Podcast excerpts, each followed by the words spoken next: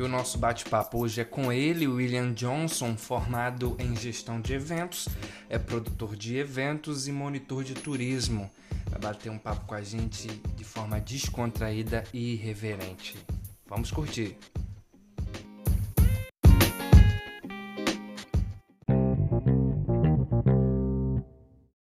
E estamos batendo aqui um papo com ele, William Johnson. William, é, explica pra gente assim como começou essa, essa paixão, essa vontade, esse interesse pelo entretenimento, pelo lazer. Como foi o, o start que você falou, pô, eu vou por esse segmento que eu vejo que eu me dou bem é, nessa vertente? Cara, é, primeiramente, boa tarde a todos, boa tarde a todas, boa tarde a todos. É, falta do que fazer. A realidade foi essa.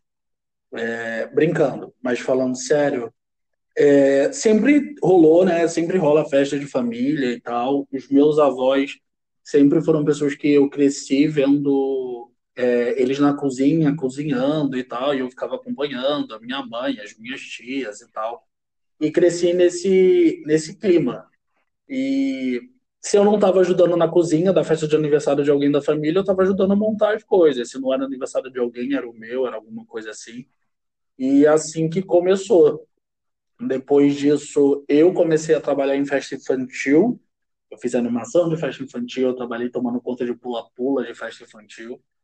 E aí, no final do meu ensino médio, se eu não me engano, acho que lá para 2011, eu tinha alguns amigos que estavam organizando um evento, é, tipo, na época, ainda hoje, né, chamam assim, mas na época mais que eram as matinês, que eram os eventos para galera adolescente.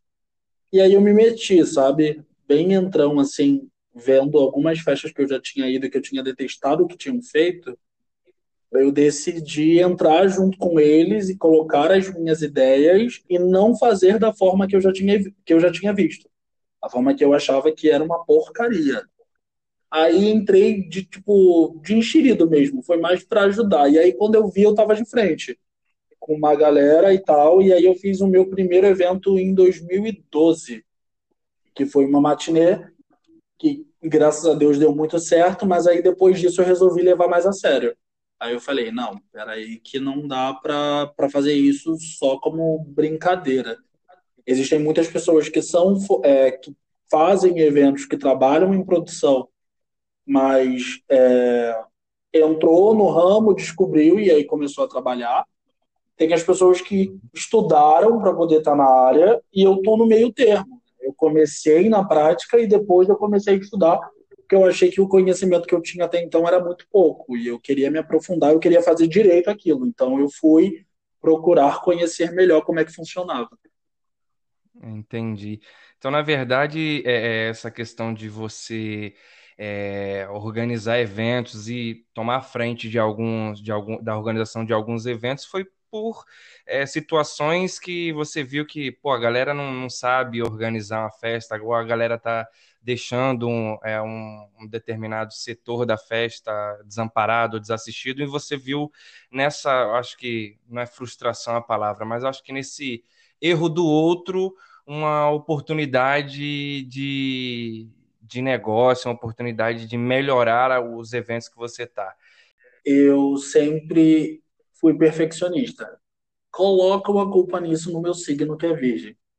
Então eu sempre reparei tipo, as coisas que aconteciam. Se eu, tô, se eu tava numa festa e aí demorava muito tempo para aparecerem com salgadinho, por exemplo, eu já tinha noção que tinha dado alguma merda na cozinha. Ou a, a fritadeira explodiu, ou a tia que estava fritando se queimou, alguma cagada tinha. Então eu sempre observei muito isso. E aí eu sempre fui muito detalhista. Por exemplo, a festa de aniversário de um ano do meu irmão, a gente decidiu fazer com 15 dias, faltava 15 dias para o aniversário dele. E aí eu fiz tudo, corri atrás de tudo sozinho. Então, é, foi por essa ânsia de, de perfe... não de perfeição, até porque é, em evento a gente lida muito com o improvável. A gente planeja de uma forma e no final ele sai de outra. A gente tenta se antecipar sempre aos problemas mas eu sempre tentei ter esse olhar mais atencioso para as áreas que eu via que outras pessoas não davam muita atenção.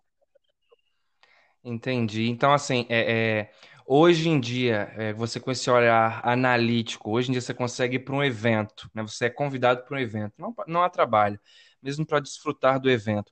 Você, com esse teu olhar analítico, você consegue é, é, se divertir na festa ou você fica observando ao teu entorno? Cara, isso é, isso é muito. É chato, eu acho chato. Mas depois que a gente começa a trabalhar na área, que a gente estuda e tudo mais, a gente fica muito analítico. Eu já fui num restaurante no Dia das Mães que estava tendo problema porque não estavam repondo o buffet. E aí eu cheguei para gerente do restaurante, falei as coisas que precisavam repor e o que precisava sair primeiro, porque tinha muita gente esperando. Se eu vou numa casa de show, hoje eu fico observando como é que é distribuída as filas de entrada, quantas seguranças tem, onde é que tem saída de emergência, se tem corpo de bombeiro, como é que está montada a estrutura de iluminação. É um pouco irritante isso. Você acaba, na verdade, não se divertindo. Não é se divertindo um pouco, mas você fica, tua cabeça fica gerenciando toda a situação, né? Sim, Porque... eu até, eu até consigo me divertir, mas antes de eu começar a me divertir, eu observo tudo. É, é, tipo, eu fico parado, assim, aí às vezes o pessoal que tá comigo fica, cara, o que, que você tá olhando? Porque eu fico parado, parece que eu tô autistando olhando pro Alegre. Mas aí eu tô observando alguma coisa que no olhar das pessoas que estão ali para curtir, tipo, passa totalmente desapercebido. Mas eu já já bato o olho exatamente no problema. É, assim, a gente sabe que é, questão de entretenimento, lazer, é, nem todo mundo tem é, tem dinheiro para isso, é porque custa caro, né? No Brasil, ah, não só no Brasil, em qualquer parte do mundo, é, o lazer e entretenimento é um pouco caro. É, você dentro desse universo, você vive dentro desse universo, que a maioria é de elite, é, você vê alguma, como é que eu posso dizer, alguma uh, janela para que esse tipo de lazer, esse tipo de entretenimento seja acessível a quase toda a população, ou ainda, querendo ou não, é algo que é restrito a uma determinada parte da sociedade?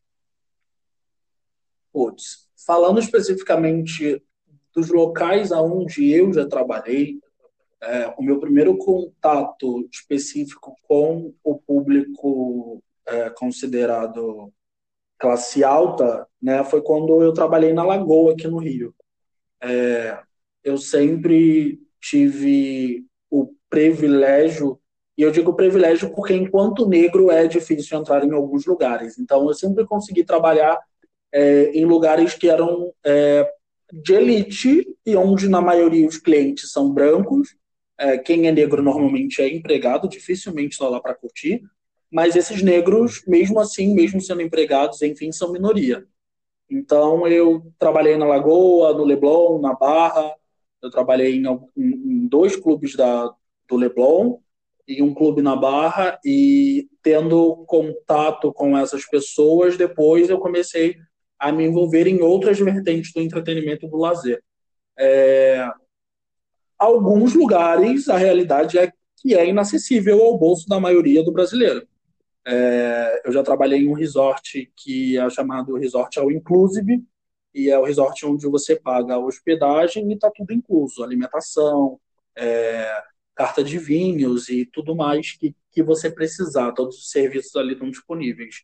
E não é algo barato, mas a gente consegue, né, como a gente fala do famoso ritmo brasileiro, é, a gente consegue adaptar para algumas realidades. Hoje, é, falando especificamente de meios de hospedagem, a gente tem o, o, um aplicativo que é o Airbnb, que dá para você alugar casas na frente da praia, você consegue fazer, é, programar viagens com uma hospedagem que não deixa a desejar em nenhum hotel cinco estrelas. Né? Você consegue alugar um apartamento na beira da praia, um loft de dois andares, tudo mobiliado, por exemplo, em Fortaleza por 90 reais. Você consegue alugar uma casa na região dos lagos por 120 a diária. Algo que num hotel cinco estrelas você pagaria no mínimo aí um salário mínimo por uma diária. Então é. É, você consegue se adaptar. A realidade é que há um tempo atrás a indústria do entretenimento e do lazer no geral, ela era pouco acessível. Casas de shows, é, hotéis e viagens. Hoje em dia, é, eu não vou dizer que é 100% acessível, porém é muito mais do que antes. Aplicativos de viagem, que você consegue compartilhar ônibus, por exemplo, e aí se você não tem condição de pagar uma viagem é, num avião, você consegue ir para o mesmo local de ônibus pagando muito menos e um ônibus muito confortável, e hospedagens e locais, pontos turísticos que você consegue visitar de graça e tudo mais. Só que, obviamente, esses lugares que o, o povo consegue visitar de graça, eles não são tão divulgados e tão atrativos quanto os locais que são pagos. Porém, se você procurar conhecer, você vai ver que você tem um programa muito interessante, muito acessível, que os brasileiros, é, falando especificamente aqui do Rio de Janeiro, que é onde eu moro, é, não conhecem.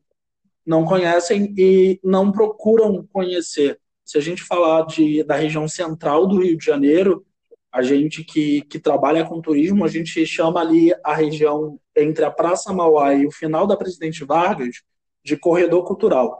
Aquele espaço ali tem uma infinidade de programas culturais que famílias, é, você acompanhado, você sozinho, enfim, você pode fazer e as pessoas não conhecem. Né? Tem os programas de que pelo menos uma vez por semana o, o mar né, que é o, o Museu de Arte do Rio e o Museu da Manhã, eles é, funcionam é, de graça, né, uma vez por semana, e você pode conhecer o museu. É, existem museus que têm um valor menor para quem é morador da cidade, para poder conhecer. Ali naquele caminho tem cinema, tem é, é, o centro histórico, né? Então tem vários lugares que você consegue visitar de graça e as pessoas não sabem há um tempo atrás, é, cultura, entretenimento e lazer era rotulado a, a elite. Hoje total, em dia, é, com mais informações, com mais acesso, até porque hoje em dia, com qualquer pessoa com smartphone, dá um Google, sabe de um ponto turístico, de um local cultural ali próximo, com entrada franca. Então, isso acho que facilitou muito, mas mesmo assim, da gente vê que é, a elite, por ao longo do, do tempo, é, cultura se associada a eles, a gente vê, mesmo em locais de entrada franca, a elite é, é, é frequentando esses lugares, porque eu acredito que é, muitas crianças, muitos jovens não falo negros, mas assim, de maneira geral, com poder que não tem um poder aquisitivo, é, sempre cresceram ouvindo que cultura é coisa de branco, entretenimento é coisa de branco. E quando alguém é, dessa minoria, entre aspas, é, quer participar desses, dessa questão de entretenimento, de cultura, quando você chega nesse local, é, você se sente, é, com, você é atraído por olhares. Em algum momento você, nesses seus trabalhos, nesses lugares, nesses resorts que você trabalhou e nesses clubes que você trabalhou, você muitas vezes já recebeu esse tipo de olhar? Cara, eu costumo falar que eu me ofendo ou eu me incomodo por aquilo que eu permito que me ofenda ou que me incomode. É. Desde criança, eu já entendi que, enquanto negro e pobre, eu ocupava um lugar que muitas pessoas como eu não ocupavam. Exemplo disso é escola particular, uma faculdade particular, é, que foi pago com sacrifício, e eu tenho essa consciência. Mas, assim, falando especificamente de, de me sentir diferente em alguns lugares, já teve, por exemplo, caso de, de racismo quando eu trabalhava em um clube na Barra, é, que no, partiu de uma criança, mas a gente sabe que crianças são educadas por adultos, então ela viu um adulto fazer aquilo e ela simplesmente reproduziu. Então já teve uma situação dessas na Barra da Tijuca, já teve uma situação dessas no resort que eu trabalhava em São Paulo. E eu me senti em alguns momentos peixe fora d'água porque é um local é, frequentado pela elite branca, fato. E eu era, acho que, um de três ou quatro funcionários negros. Eu me lembro de um Natal, que eu acho que foi o um Natal de 2017 para 18, ou de 18 para 19, não me recordo bem. É, e nesse resort que eu estava, chegou a família do Thiaguinho, chegou o Thiaguinho e a Fernanda Souza lá. uhum. parecia que era a minha família que tinha chegado lá. Porque eram só negros, eu estava num lugar que só tinha gente branca, as únicas pessoas negras que estavam lá ou éramos alguns dos poucos funcionários do resort, ou era a babá que estava acompanhando a família, ou era alguma criança negra que infelizmente era adotada. Não infelizmente o fato da criança uhum. ser adotada, né? É, não era uma criança de cujos pais tinham condições financeiras de estar lá, né, naturalmente. Uhum. Então eram crianças adotadas. A gente, na maioria das vezes, sabe que quando tem uma criança negra no ambiente, a criança é adotada. É, eu vou falar para você que nesse período de três anos que eu trabalhei no, no resort, só teve duas vezes que eu vi crianças negras naquele espaço que eram filhos legítimos. Então, é uma oportunidade que a gente sabe que normalmente é, elas não teriam. Então, nesse episódio que a família do Tiaguinho estava lá, eu me senti na Disney com todos os personagens. Era uma felicidade, eu consegui fazer amizade com a família dele. A gente bebeu junto, a gente dançou junto, todos me trataram super bem. E aí teve uma hora que a própria irmã dele me perguntou, a Ellen me perguntou, cara, como é que você se sente aqui? Tipo, porque a maioria das pessoas aqui são brancas. Aí eu falei assim, gente, eu tô adorando vocês aqui, vocês não estão entendendo. Eu, eu, acho que teve um momento que eu comecei até a ser chato, que eu grudei deles num nível que eu não queria mais sair de perto. É, é aquela coisa, né? Eles, eles perceberam, né, que eles estavam num ambiente que não era o, o, o, habitual deles, que eles sabem que era um, um local frequentado por é, brancos, e eles como negros, mas poder aquisitivo, é, perceberam, tiveram a sensibilidade de perceber, cara, como é que é, né? E perguntou para você como é que é essa situação. Mas, é, Will, é, mudando um pouquinho de assunto, é sobre essa questão de coronavírus, né? Assim, a gente sabe que o entretenimento, lazer, a parte cultural sofre bastante com isso e, e, eu acredito que ao longo do tempo ainda vai ter muito reflexo negativo em cima disso. Para você como profissional da área, é, o que, que você o que, que você espera é, a curto e médio prazo em termos de da sua área? Assim, vocês é, conversam entre si, os profissionais conversam, tentando buscar alternativas, soluções para poder alavancar está é, tá tendo algum apoio de alguma instituição? Como é que está sendo isso? Conseguir falar o que, que a gente da área de entretenimento está esperando, acho que a palavra perfeita seria um milagre. Porque nós somos a primeira área a parar, nós seremos a última a voltar, de verdade. É, no, antes da, da pandemia ser declarada aqui no Brasil, eu estava trabalhando na Praça Mauá, eu trabalhava na Roda Gigante do Rio e no no, no Aquarrio. E aí uhum.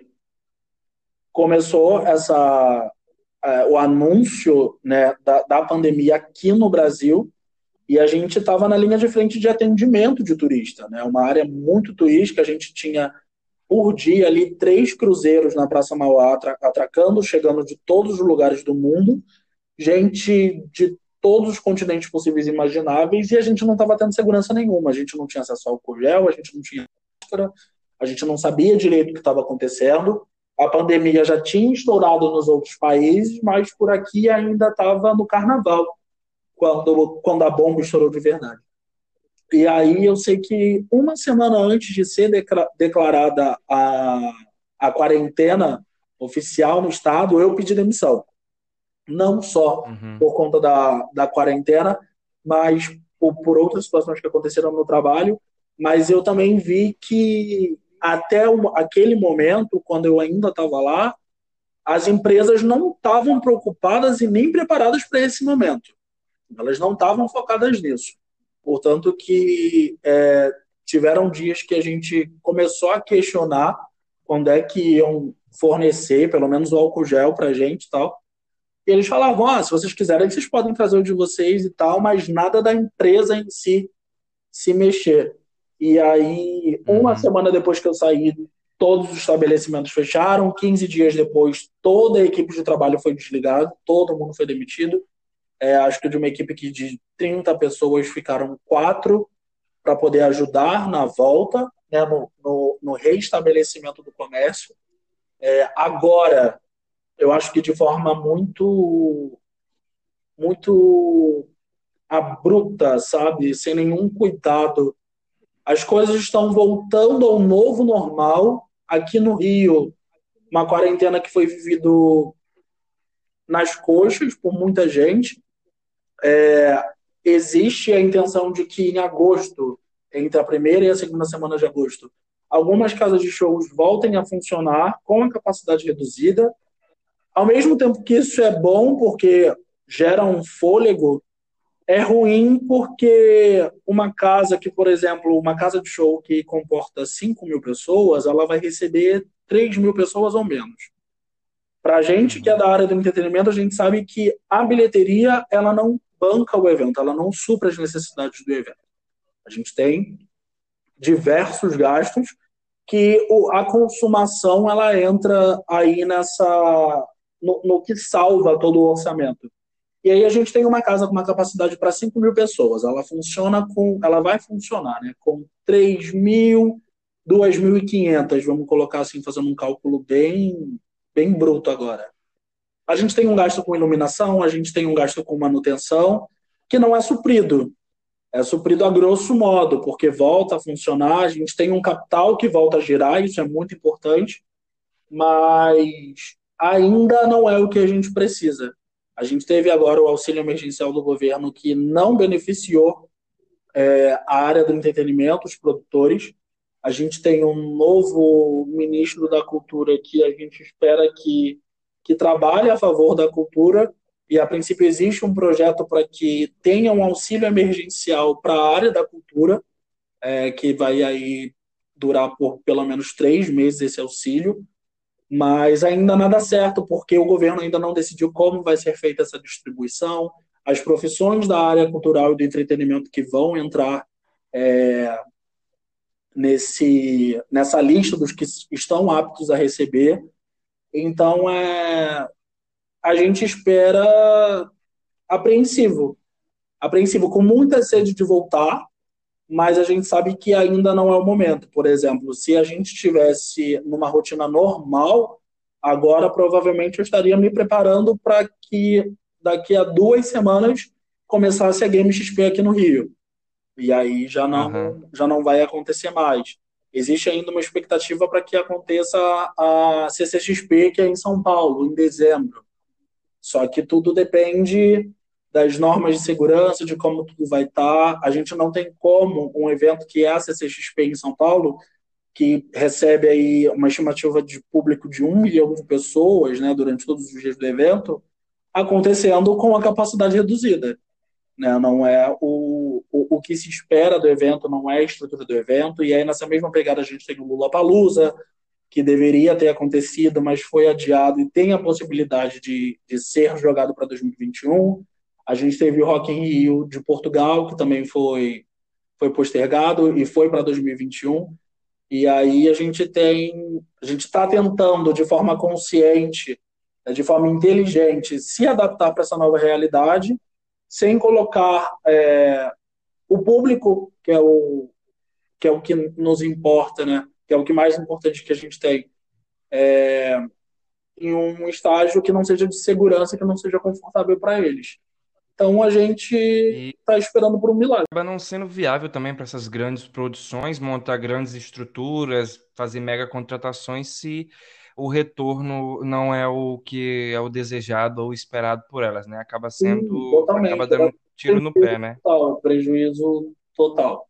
Tipo, não tem condições de você fazer, por exemplo, se a gente fosse fazer um Rock in Rio, é, Rock in Rio são 200 mil pessoas por dia. É, uhum. Período aí de oito dias de festival.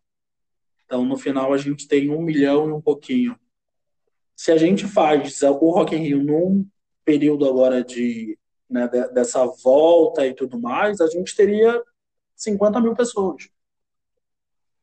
É, corre esse risco, né? Até porque as pessoas também estão com medo de, de frequentar ambientes com grandes aglomerações, apesar do, do, do Rock in Rio ser um espaço muito grande, mas ainda assim tem aquela questão de aglomeração, de estar perto do palco, de estar perto do ídolo. E as pessoas acabam é, tendo bastante medo quanto a isso. É, William, é, outra coisa, conta, tem alguma curiosidade, alguma história engraçada que você passou em alguma desses lugares aí que você já frequentou? Pode contar pra gente? Então, eu não posso né, revelar coisas de bastidores, porque, assim, trabalhando nessa área, a gente vê muita coisa. A gente vê muita uhum. coisa. Às vezes tem coisa que sai na mídia e a gente fala, ah, putz, tá, isso daí eu já sabia porque eu já tinha visto. É, separação de separação de, é, de casal que é noticiado e aí você já viu um tempo antes que já não estava rolando que eles estavam no mesmo ambiente ali por, por educação para socializar. É, o ator que é hétero e você sabe que no rolê tá com o namorado. É, o, o artista que faz todo um discurso contra drogas e não sei o que, e você sabe que ele é o, o maior fumador de baseado do rolê no evento, mas aí a gente tem que olhar e sorrir a cena, nada está acontecendo. Mas, assim, das cenas que já aconteceram comigo, que são inusitadas que eu posso falar, é, uma delas foi agora recentemente na última Game XP. É, eu trabalhei no Rock in Rio 2015, trabalhei no Rock in Rio agora em 2019, e aí antes do Rock in Rio, eu trabalhei na Game XP de 2019. É, na Game. XP eu fui responsável de, de backstage de, de uma das áreas lá. E por, por conta dessa área que eu estava na Game XP, no Rock in Rio, houve a game, um espaço da Game XP dentro do Rock in Rio eu me tornei apresentador desse espaço. E aí teve um, uma galera que foi, eu, eu é, era locutor de um dos jogos que tinha, a gente tinha um, o jogo do Pac-Man em tamanho real para as pessoas jogarem. E aí, uhum. tamanho real que a gente fala, né? É o tamanho humanizado, né? Porque o tamanho real do jogo uhum. a gente nunca vai saber na vida. E aí, a gente, eu, eu fazia o que era o que eu sou, né? Tipo, o que você conhece era de zoar com a galera e apresentar e entretenimento total. Era praticamente ali eu aprendendo na marra a fazer um stand-up, mais ou menos. E aí eu ia testando na hora que funcionava, o que não funcionava, não sei o quê. Aí teve um grupo, que eu acho que eram mais ou menos umas cinco pessoas, e três dessas cinco pessoas eram gays. E aí teve alguma brincadeira que eu fiz, e aí um dos rapazes achou que eu era grosso. E aí a gente conversou, não sei o que, se entendeu e tal. Aí eu falei no microfone, ah, a amizade tá selada, tá tudo certo, não sei o que. Aí ele falou assim, ah, eu posso falar uma coisa? Eu falei assim, pode. Aí ele, eu quero falar no microfone. Aí eu, olha lá o que você vai falar, pelo amor de Deus. A gente estava num espaço e ali, por dia, passavam 20 mil pessoas. E aí ele pegou e falou assim, não, tá tudo certo, a gente já, já se entendeu, inclusive hoje à noite eu tenho um encontro. Só que assim, eu nem prestei atenção no que ele falou. E aí eu, burro, ainda uhum. peguei o microfone e falei assim, opa, vai rolar encontro, com quem vai ser? Divulga aí. Aí ele pegou o microfone de novo e falou assim, com você. E aí eu... é. É. Aí começou todo mundo a gritar e tal. E aí é o, o jogo de cintura, né? Que a gente já aprende quando a gente começa a trabalhar com eventos, que a gente aprende a ter paciência e lidar com gente inconveniente. Não que necessariamente a abordagem dele tenha sido inconveniente. Mas como ele falou no microfone, eu era quem estava ali responsável e estava de frente, era uma parada que eu não esperava. E além dessa situação, eu encontrei com um youtuber que, que eu acompanho, e ele é, ele é baixinho, e aí ele sempre tá nos vídeos comentando que ele é baixinho, não sei o que e tal. Só que ele não é tão baixo como ele fala. É, do jeito que ele fala, parece que ele é um anão. Mas pessoalmente ele tem uma estatura normal. E aí eu tirei foto com ele, alguma coisa. Tipo, depois do trabalho, né? Eu tava liberado, aí fui tietar, porque obviamente trabalhando a gente, age, a gente age ali com naturalidade. Tipo, tá Jesus Cristo ali na sua frente e você Olá, Jesus, bom dia. Nada de desespero, é uma pessoa normal. E aí eu fui tietar, fui fazer foto, não sei o quê. E aí na animação, na conversa, não sei o quê, eu quis falar para ele que ele não era tão pequeno como ele parecia ser, ou como ele dizia que era nos vídeos. E aí eu, super idiota, soltei assim, ah, tipo, é, o nome dele é Matheus Morimura, é, Morimura. E aí eu falei assim, ah, Mori, você não é, é como é que é? amor, e você é maior. E, tipo, aí andando. Só que, ah. no contexto ali da conversa que tava, eu olho pra pessoa e solto, você é maior. Cara, o que, que eu quero falar com isso? Pelo amor de Deus. eu saí, eu queria arrastar a minha cara no asfalto de vergonha. Ainda bem que eu falei isso aí andando, porque se eu tivesse ficado parado na frente dele, ia ser um constrangimento para mim e para ele. Falou, deu um de maluco e saiu. É Nunca mais vi. talento, fazer o maluco. É, assim, questão de objetivos de, de sonho é, na tua área, assim, o que é que você almeja, que você fala assim, depois que eu conseguir isso, eu dou uma descansada, eu vou me manter focado apenas nisso. Qual a tua ambição, né? Ambição boa é, na tua área? Ser rico. Ser rico porque pobre eu sou desde que eu nasci. Mas a gente sabe que a área de entretenimento e a área cultural no, no mundo, né, principalmente no Brasil, ela não, não gera tanta riqueza assim, a menos que você seja famoso. E eu não estou na frente da situação, né? eu estou por trás, eu estou no backstage da situação. Eu acho que enquanto, é, enquanto homem negro que trabalha no entretenimento e que estudou e que procurou ter conhecimento, é, para quem não sabe, eu sou formado em gestão de eventos, eu estudei na, em uma escola de arte no Rio e eu me formei em contrarregragem para espetáculos de, de teatro, espetáculos em geral. E agora eu fiz algumas extensões em, em eventos. Então, eu procurei me profissionalizar e conhecer bem a minha área para que eu fosse bem capacitado né, naquilo que, que eu decidi fazer, naquilo que eu escolhi como profissão na minha vida. Na verdade, na profissão que me escolheu eu acho que mais respeito para as pessoas que estão ali na, na linha de frente é, de trabalho, que a gente sabe que um grande evento ele começa no, na galera da faxina e vai até o artista que está ali em, em, cima do palco. É, eu, enquanto negro, por muitas vezes, enquanto eu falei que trabalhava com eventos, hoje isso já não acontece mais.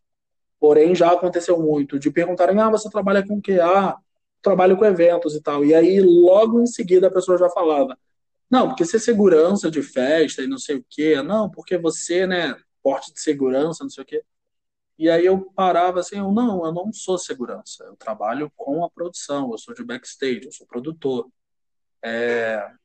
Que as pessoas comecem a ver na indústria, e não só na minha área, é, em outras áreas, que o negro pode ocupar sim um lugar de destaque né, em, em, qualquer profissão, em qualquer área. Acho que o maior exemplo é, de que eu posso e que, como eu posso, outras pessoas também podem, é o que aconteceu comigo no Rock in Rio. Eu trabalhei em 2015 no backstage do Sunset, eu estava ali no, no, no dos artistas nacionais e internacionais, tinha contato com todos eles, mas era mais uma pessoa da equipe.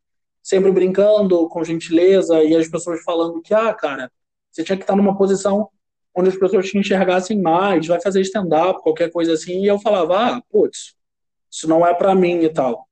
E aí, em 2019, eu estava como apresentador de uma arena, é, falando para 20 mil pessoas ali por dia, andando pela cidade do rock, sendo reconhecido pelas pessoas, as pessoas, ah, você é o menino que estava lá, não sei o quê. Então, da mesma forma que eu posso, outras pessoas podem. Então, assim, o meu desejo não só na indústria, não só na minha área de trabalho, é, que as pessoas sejam vistas pelo que elas são capazes de fazer e não simplesmente pelo, pelo contexto social e racial.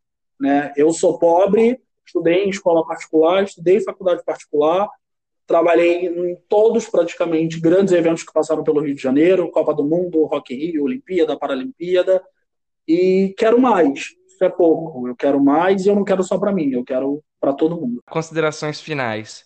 William, é, quer deixar algum recado? Quer militar? Quer fazer qualquer coisa? O espaço é seu. Vou militar de novo, né? Porque você perguntou, quer militar? O preto ele já nasce militante, entendeu? Porque ele já nasce se ferrando, então ele precisa militar. Eu queria falar das viagens que eu faço, dos vinhos que eu tomo, mas a realidade não é sempre essa. Às vezes é de luta e a gente precisa falar. Eu queria mandar um beijo para minha mãe, para o meu pai, para o meu irmão, especialmente para você e é isso. É, quem né, tiver acesso ao, ao, podcast, me sigam lá no Instagram, arroba William Johnson, William com N e Johnson com J-O-H. Colocou William e J-O-H, eu já apareço. E é isso aí. Me sigam, acompanhem. É, o que vocês veem no Instagram é 50% do que acontece, porque quem vê foto não vê o rolê. E é isso.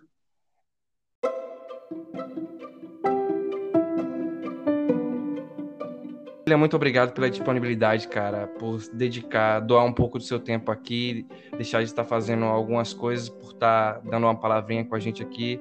Você sabe que eu tenho um carinho muito especial por você e o nosso papo foi é, de uma maneira geral. Não, o foco não foi só questão racial, foi, foi diverso e assim, eu acredito que o material aqui no final vai ser muito bom e que a galera vai curtir bastante. Ah, me deixou sem graça, me deixou sem graça. Para. Todo mundo vai saber que a gente já se pegou agora.